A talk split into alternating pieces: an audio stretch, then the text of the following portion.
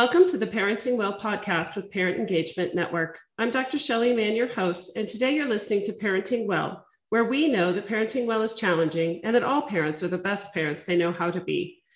We firmly believe that the foundation for raising healthy, happy youth is for us as parents to fill our own well with useful, reliable, credible information, tools, and strategies. This leaves us more engaged, educated, and empowered to support our children in being strong, resourceful, confident, and resilient in the face of life's many challenges and adventures. So let's fill that well. Today's well source is Meredith Ethington. Meredith is an award winning writer and published author of The Mother Load, just released this last April. After her debut parenting book, Mom Life Perfection Pending, in 2018. She is also the mom of three kids residing in Salt Lake City, Utah. She has a bachelor's degree in psychology and is pursuing a master's in clinical mental health counseling. She began writing in 2007 as a way to document life as a new mom, but quickly realized that she had a passion for writing and has turned it into her career. She believes it's important for moms to share the real, honest truth about motherhood so that moms can feel like it's okay if they have a bad day so, welcome. Thanks so much for being with us today. Oh, thank you for having me. I'm excited to be here. Yeah, I can't wait to talk about your book. It is so great. Everybody listening needs to tune in and check out this book. Um, so, as a mother of two children myself and a new grandmother of twins, I think it sends a really important message to us as parents that life is messy, parenting is messy, and there's not really one good way to be a parent. So, what do you think if you were to say what's the biggest thing that you hope moms get from reading this book i think for me part of part of why i write in general is just to kind of encourage moms to trust their gut trust their intuition um, because there's so much out there that we can pull from and read and opinions from other people and so oftentimes we get a little confused and overwhelmed with all the information that's out there today for moms. And so I just think learning to trust that you're the best mom for your kids and that you're not going to do it perfectly all the time, but trusting yourself is the biggest part of the whole process. I love that. Yeah. I mean, we talk a lot about this whole idea of perfection in parenting at PEN um, because I think that we get tied up in it, right? Because we want to do a good job. We want our kids to be healthy and happy, but it's not going to be perfect. They're going to make mistakes, and those mistakes turn into opportunities for them to learn to actually be able to face the challenges they're going to face in the world better. So it's just such an important message for us to have for our kids. And I think when we practice not being perfect, then they see that it's okay for them not to be perfect too. Absolutely. I mean, what better thing to model for our kids than it's okay to make mistakes and apologize for them and grow and move on, right? Yeah, totally. Um, so, related to what you're talking about, you have a chapter in your book called Society's Little Lies. Um, I loved it. And I wondered if you could share with us, you know, what are your thoughts on how do we really break free? You mentioned having intuition and trusting your gut, but what are some of the other strategies um, for moms to break free of those expectations, judgments, things that we hear all the time? Yeah, I think I think that we all come into parenting with some expectations that are maybe a little bit unrealistic, right? I think we, whether it's expectations from society or also just expectations of ourselves as a parent, like my, my big thing growing up was, um, you know, I'm going to be a mom that doesn't yell at her kids. that was my like that would be what a good mom is. That was my standard, I guess. And yeah. it's funny because you don't really realize how children are going to push your buttons in a tailor made way just for you because they share part of your DNA, right?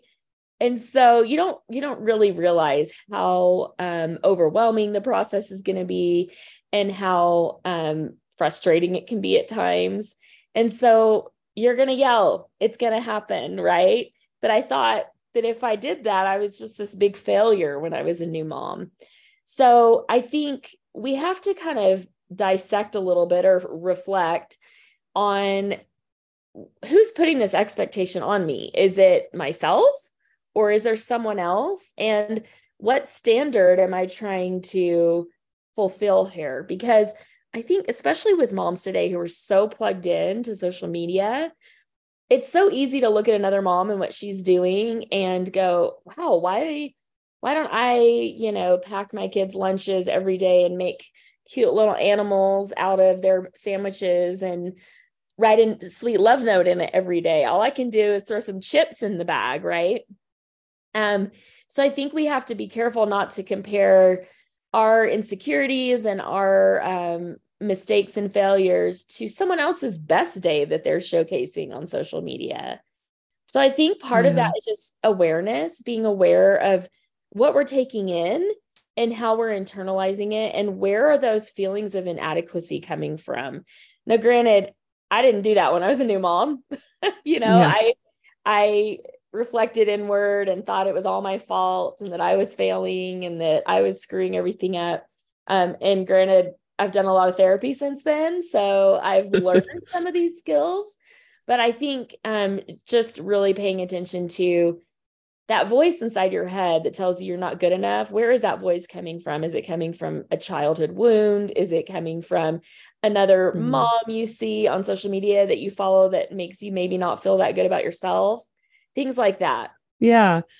Well, and I think just what you're saying about parenting is so hard. And I think when we can step into being real about some of that, when we can really share um, the things that we've had challenges with, I think we find out that maybe other people are experiencing some of those things as well and it normalizes it and, and makes people feel more comfortable being themselves and i know you talk about that in your book as well like just how yeah. important it is to be real mm-hmm. um, and part of that when i read that i felt like yeah because when you're real around someone you feel like when someone's real around you, you feel like you can like really actually share what's happening for you. And the best way for me when I was parenting um, my kids when they were younger, I felt like one of the most supportive things for me was being able to hear from other parents.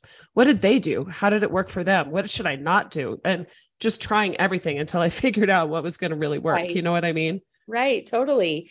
And I think creating a circle of people around you that can give you that advice from a place of non judgment, um you know i think so often so often i think we just really want to be heard and um, the advice and all of that is so great to kind of give us a jumping off point. But at the end of the day we're going to know our kids best and our family dynamic best and ourselves best to know like okay this piece of advice works for me and this piece of advice doesn't. And i think you really have to surround yourself with people who are real and authentic. One of the things that I have really seen as I've written online is that people are really struggling with finding friendships.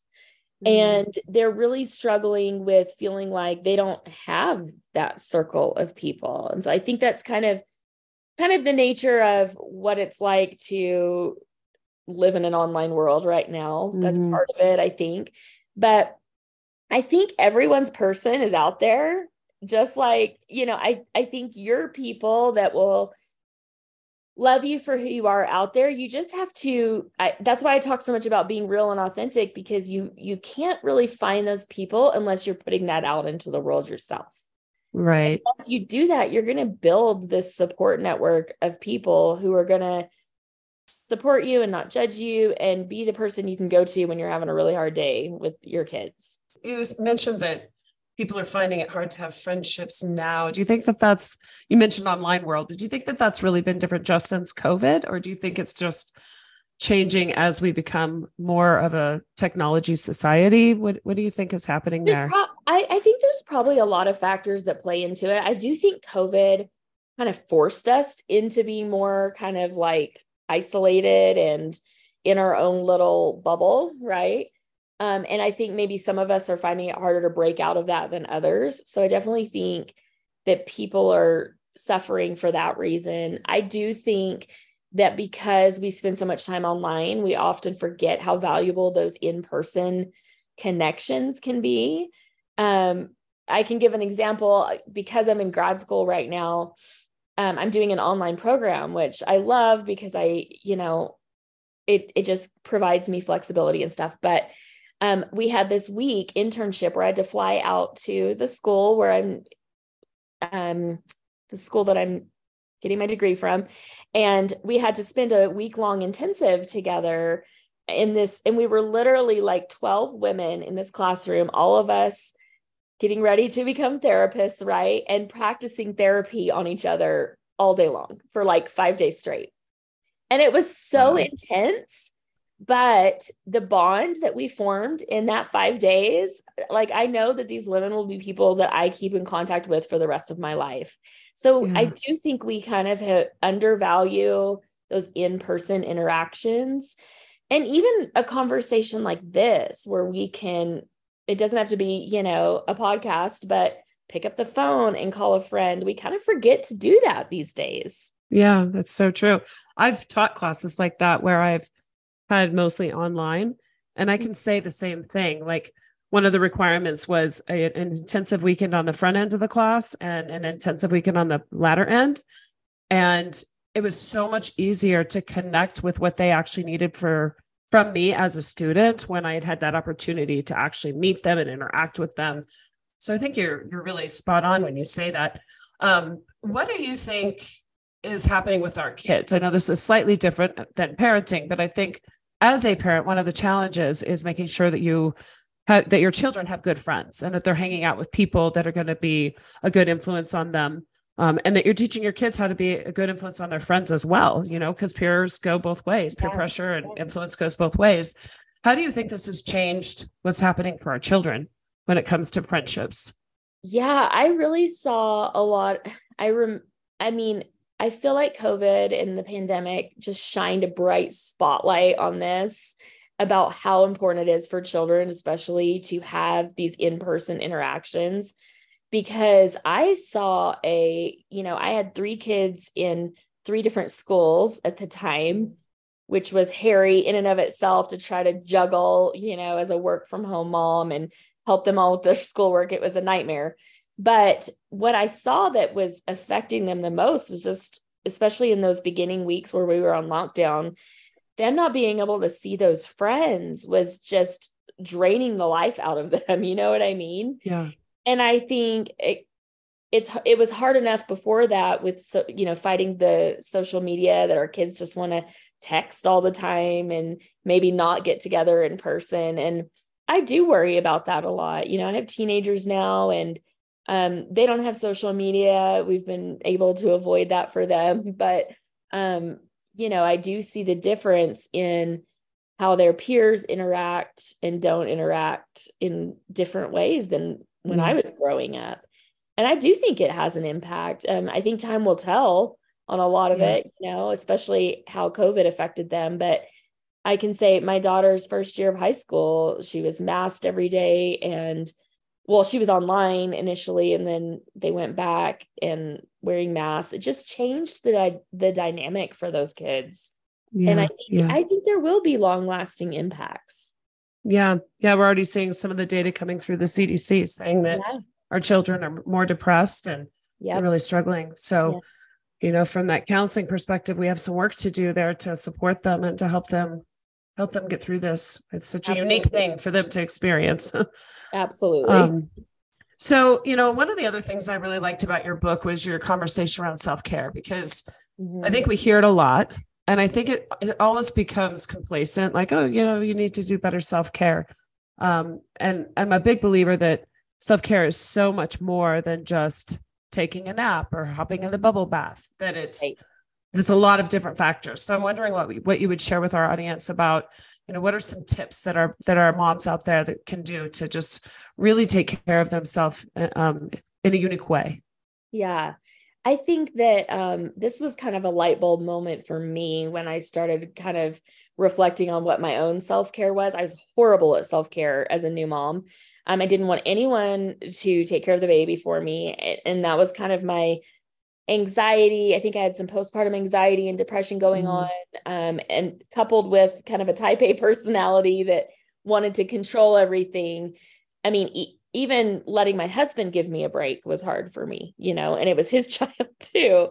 Right. So, um, you know, my focus on self care has definitely shifted over the years since I've been a parent. And what I've noticed is that if I don't make it intentional and something that truly is just to refuel me, um, that I can't really count that as self care because it doesn't do much for me. And the example I give is like, you know, let's say there's a mom that goes to Target and she gets an hour at Target and she has her cup cup of coffee and she's listening to something in her ear and strolling up and down looking at throw pillows and in this state of bliss, right? For a moment. And she might be tempted to say, like, this is my self, this is my me time, right? But then slowly, though, that to do list is going to creep in when she passes the toothpaste aisle and remembers her family is out of toothpaste or whatever. And then before you know it, her her whole basket is overflowing with things for her family that she's gone through her mental list that she has to t- carry, right? And I I think we can't count that as self-care when we're multitasking things for the entire family. So I really do think that it has to be intentional and it has to be something that makes us feel alive because we are so mm. much more than moms. We we are moms, you know, for this relative I mean, we're moms forever once we have kids, right? But you have them in your home and they're your sole focus for a relatively short amount of time. And you were a, a different person before them and you're going to be, you know, on your own again when they move out. So you've got to find things that fuel you, right? And make you feel whole and complete and at peace or mm. whatever. And I just think that it's still an ongoing process for me to learn kind of what that is for me.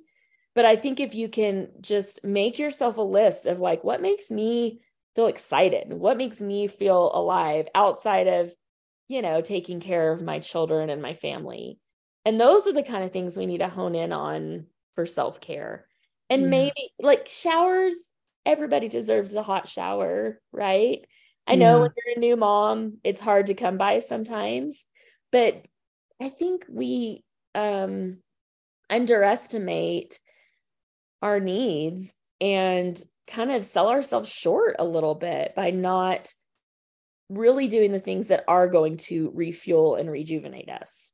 Yeah, that's great. Good advice. And I think part of it too is like, I think of self care as like how I talk to myself as well. Like, what am I actually saying to myself?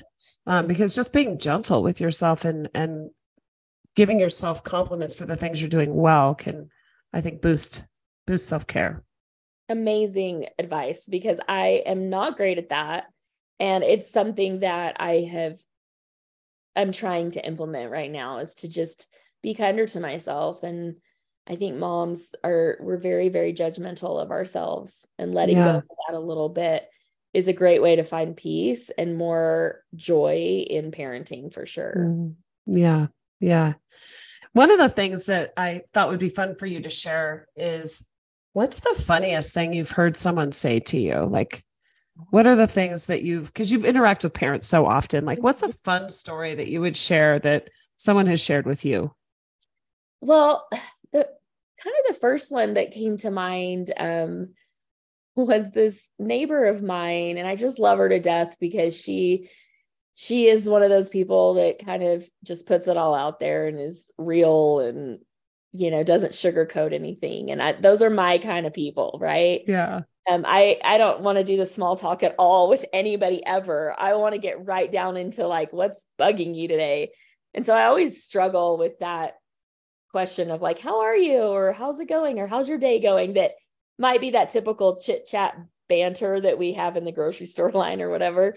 Um, but this one friend, she was out on a walk one day and I was, I think, in my front yard doing yard work. And I was like, Hey, how are you? And she was like, Well, not that great. I just went to therapy today and I feel like I'm having a total nervous breakdown or something like that. And I was like, oh my gosh, I went to therapy today too. And we sat there and we like had this moment where we both just kind of like you know, bore our souls and said, like, you know, here's my struggle, here's her struggle. And then literally, she had to keep walking because she was following toddlers around the corner.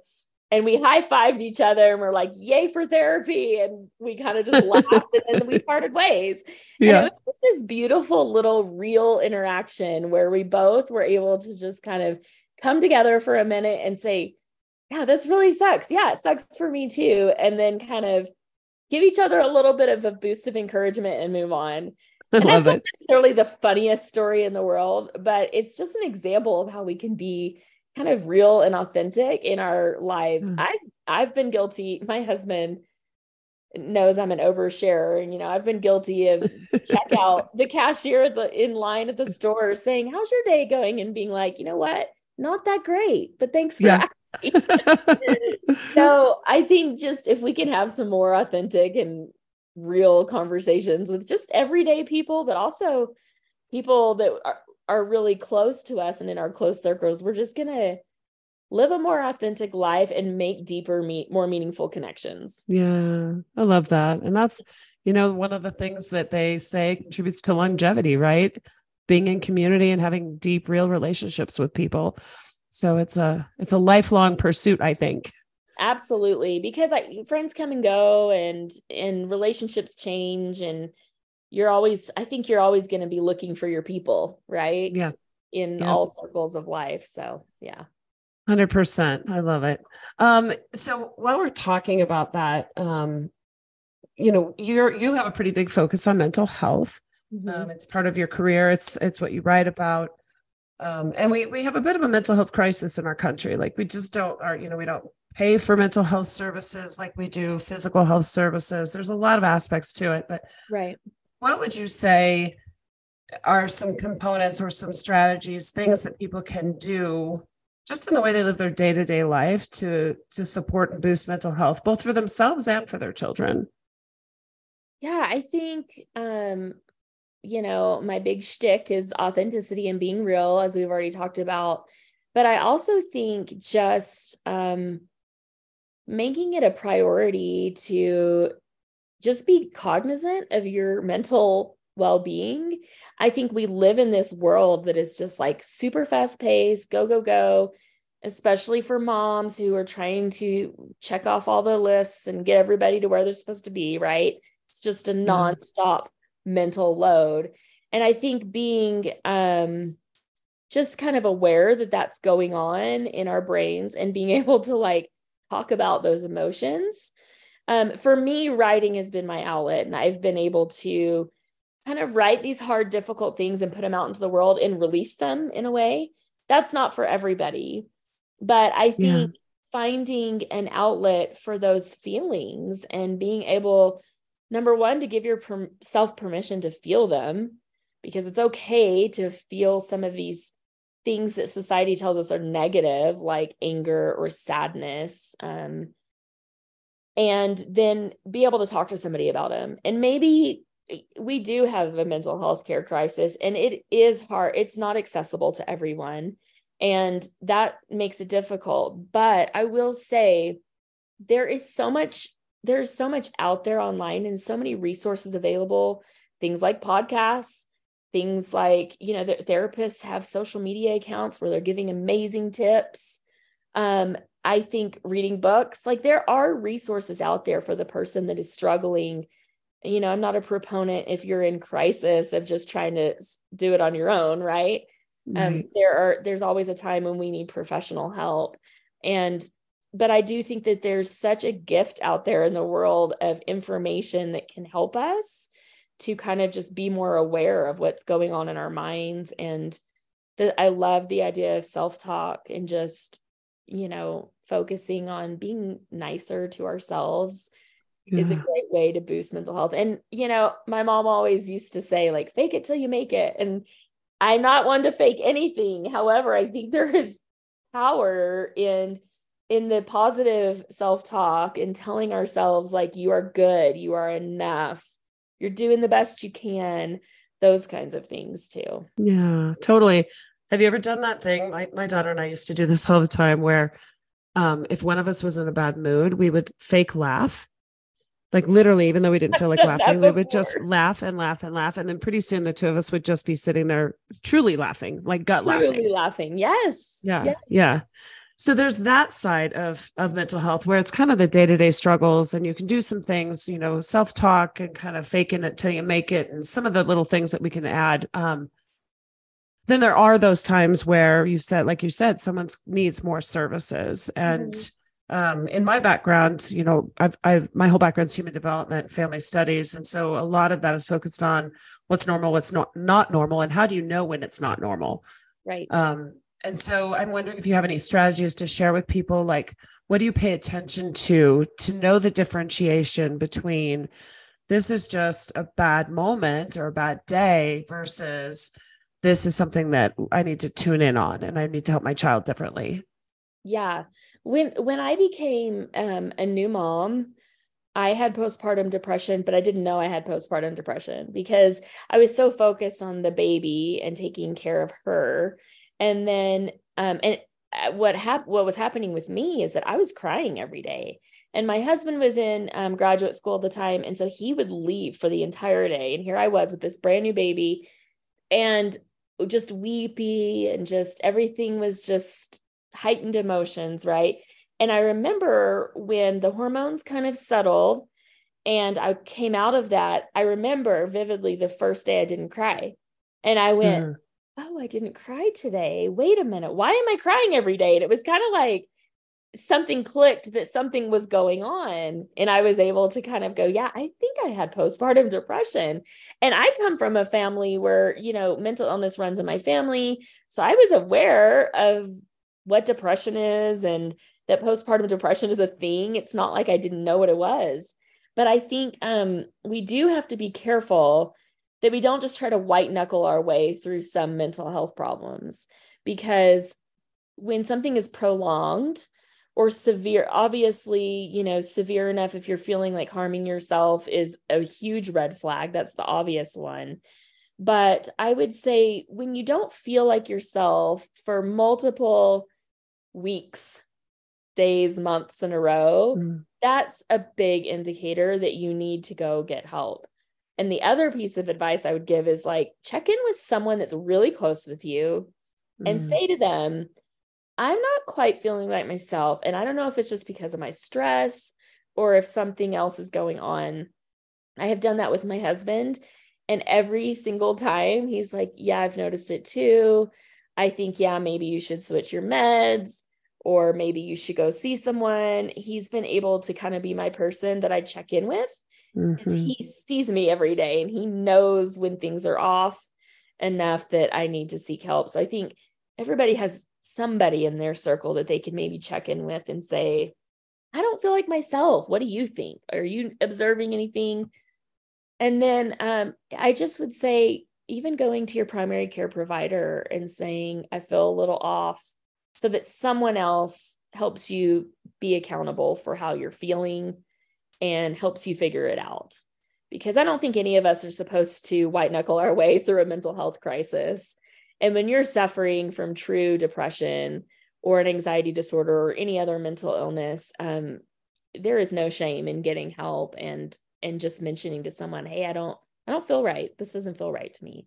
Yeah. Yeah, I like that you just brought up shame because I think that's a huge part of it is if we have a dialogue in our home or in our friend groups where mm that exists where shame is used to to talk about things or manipulate situations i think it really has an impact on how comfortable we are being vulnerable and saying that that something's not working for us. Um, and for our kids like certainly seeing seeing you do that gives them the opportunity to say oh it's everybody has has times right? We go through waves of life where things are harder or we deal with um, a, a specific event that maybe has an impact on us whatever it is um, that it's okay and there's no shame in asking for help is a pretty important thing. Absolutely. Yeah. Especially, I think, for like my parents, um, we had mental illness in my family and nobody talked about it. And so that's the kind of unsaid shame around mental yeah. health is nobody's talking about it. So you just learn that, oh, this is something we don't talk about. Right and i think being just being aware of that and having conversations with your children about mental health and their emotions and having a bad day and what that looks like all of that is so healthy and so good and works so yeah. well to kind of take away that shame around it yeah and those regular check-ins and asking those questions that are a little more like coaching questions i think mm. you know we parent the way we were parented or mm-hmm. or from the things we've learned throughout our life right and i think that there, generationally there's been such a shift mm-hmm. um, from just do it because I said do it to like being a more of a coach as a parent and and being Yeah. able to dig in and explore like what was that like for you? You know, how did that make you feel? And goes back to what you were saying about the first thing you have to do is be able to recognize and be aware of yourself and how you're feeling in the moment, right? Yeah, absolutely. So, one of the things I love to ask every person I interview is how do you think parents need to show up for their children? Mm. I would say being intentional again with time to connect. And I think that feels overwhelming to modern parents because we have this idea that we have to plan a yes day. I know that's a real like popular thing right now. Let's have a yes day where I never say no to my child. And it Mhm. has to be, or it has to be a trip to Disneyland to really connect and have that family time. I really think it's more about the little moments in the everyday life. Um, putting your phone down and making eye contact, as simple as that seems, it's a real struggle for a lot of modern parents. It's a struggle for me sometimes. Um, and I think you, if you can just show up when a kid, especially with, now that my kids are teenagers, when they appear in my room for Mhm. no known reason, I think, wait a minute, like they're here for a reason, whether they're going to say it or not. Right. So I think just uh, being able to show up for your kids in those day to day moments, um, connect in little ways. Maybe it's just turning off the radio in the car and just letting it be silent so they know you're there and available. Um, or maybe it's just 10 minutes at the end of the day to let the toddler ask all the questions they want to ask before bed. yeah. um, I think for me, that's how I try to show up for my kids. I do try to say I'm sorry. Mm. And um, I do, we do lots of hugs in my house too. So those are the ways. I love Those the idea great. of an eight second hug. I don't know if you have heard that, but um, there was an influencer. He unfortunately has passed away that was real big on connection with your kids. And he talked a lot about how science has shown that eight second hugs is when your heart rate starts to slow down and you really like start to connect with the other person and how Mm. important that is to give your kids eight second hugs. Oh, And that's so awesome. Mike, I talked to my kids about that and I've actually counted with them and said, let's have an eight second hug. So um, I think there's something to that as well. That physical touch is also really important for parenting. Oh, that's awesome.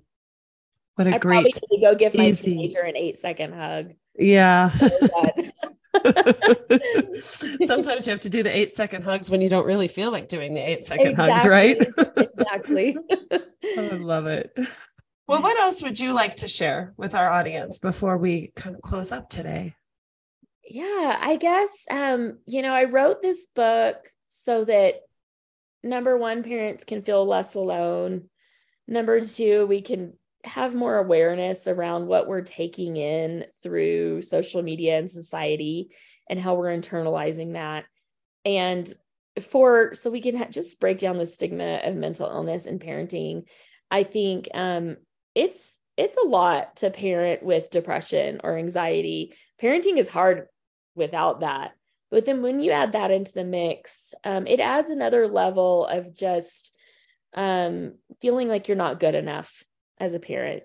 And I I hope that that's what my book will provide for people is just that kind of like comfort that it's okay that there are ways to connect with your kids, to love your kids, and really they just want you to show up for them like you're saying in a way that's authentic.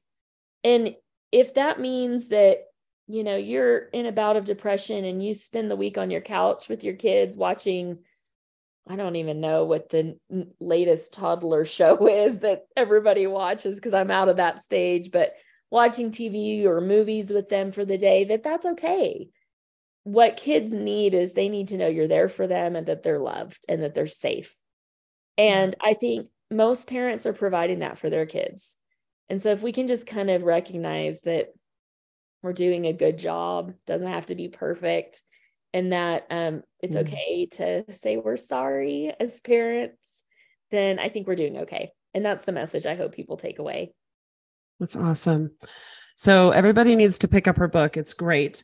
Um, and I'd also love for you to share a little bit about how people can get in touch with you. Um, of course, I spied around on your social media accounts and looked at what yeah. you do, and I saw you have a pretty good Instagram following, and um, you share some great stuff there. So, um, if you could just kind of give a shout to the different places people can find you and the resources that you have available, that'd be awesome. Yeah. So if you Google Meredith Ethington, I'm pretty much everywhere in an annoying way. Um, I've been around a long time. My my website is called perfectionpending.net. And um, I am online on all social media platforms, either as Perfection Pending or Perfect Pending. I'm very active on Instagram and Facebook. So those are the kind of the best two platforms to reach out to me or whatever. I love hearing from people that have read something I wrote, whether it's the from the book or somewhere else, and connecting with my followers because that's why I went into this in the first place is to try to help build community and help moms feel less alone. So awesome. Thank you. And I'll put those in the show notes for the podcast as well. Um, and we'll be sharing things out on our Parent Engagement Network Instagram account too. So we'll tag you hey, sounds awesome. Thank you. Yeah, of course. Um, before we go, I do want to give a shout out to some of our sponsors um, Sartell Bliss Homes, the Hope Coalition of Boulder County, and Zia Consulting. Thank you so much for your generous support. Um, as you know, as a nonprofit, uh, we couldn't do what we do without you. So thank you. Um, and please go on to our website. It's www.penbv.org. Uh, you, on that website, you can see what kind of events we have coming up. We have some resources. And of course, we have the opportunity there for you to either volunteer or become a sponsor, make a donation, or become a monthly donor. So if you were inspired by today's conversation, um, follow our podcast and have, have been able to really get some good pieces of gold. I like to say flakes of gold from the wonderful things that our listeners like Meredith share. Um, please hop on there and get active and let us know how we can support you. So, um, so thanks again for being here with us today. Oh, thank you so much for having me. Of course. And and thank you to all of our listeners. And until next time, happy parenting.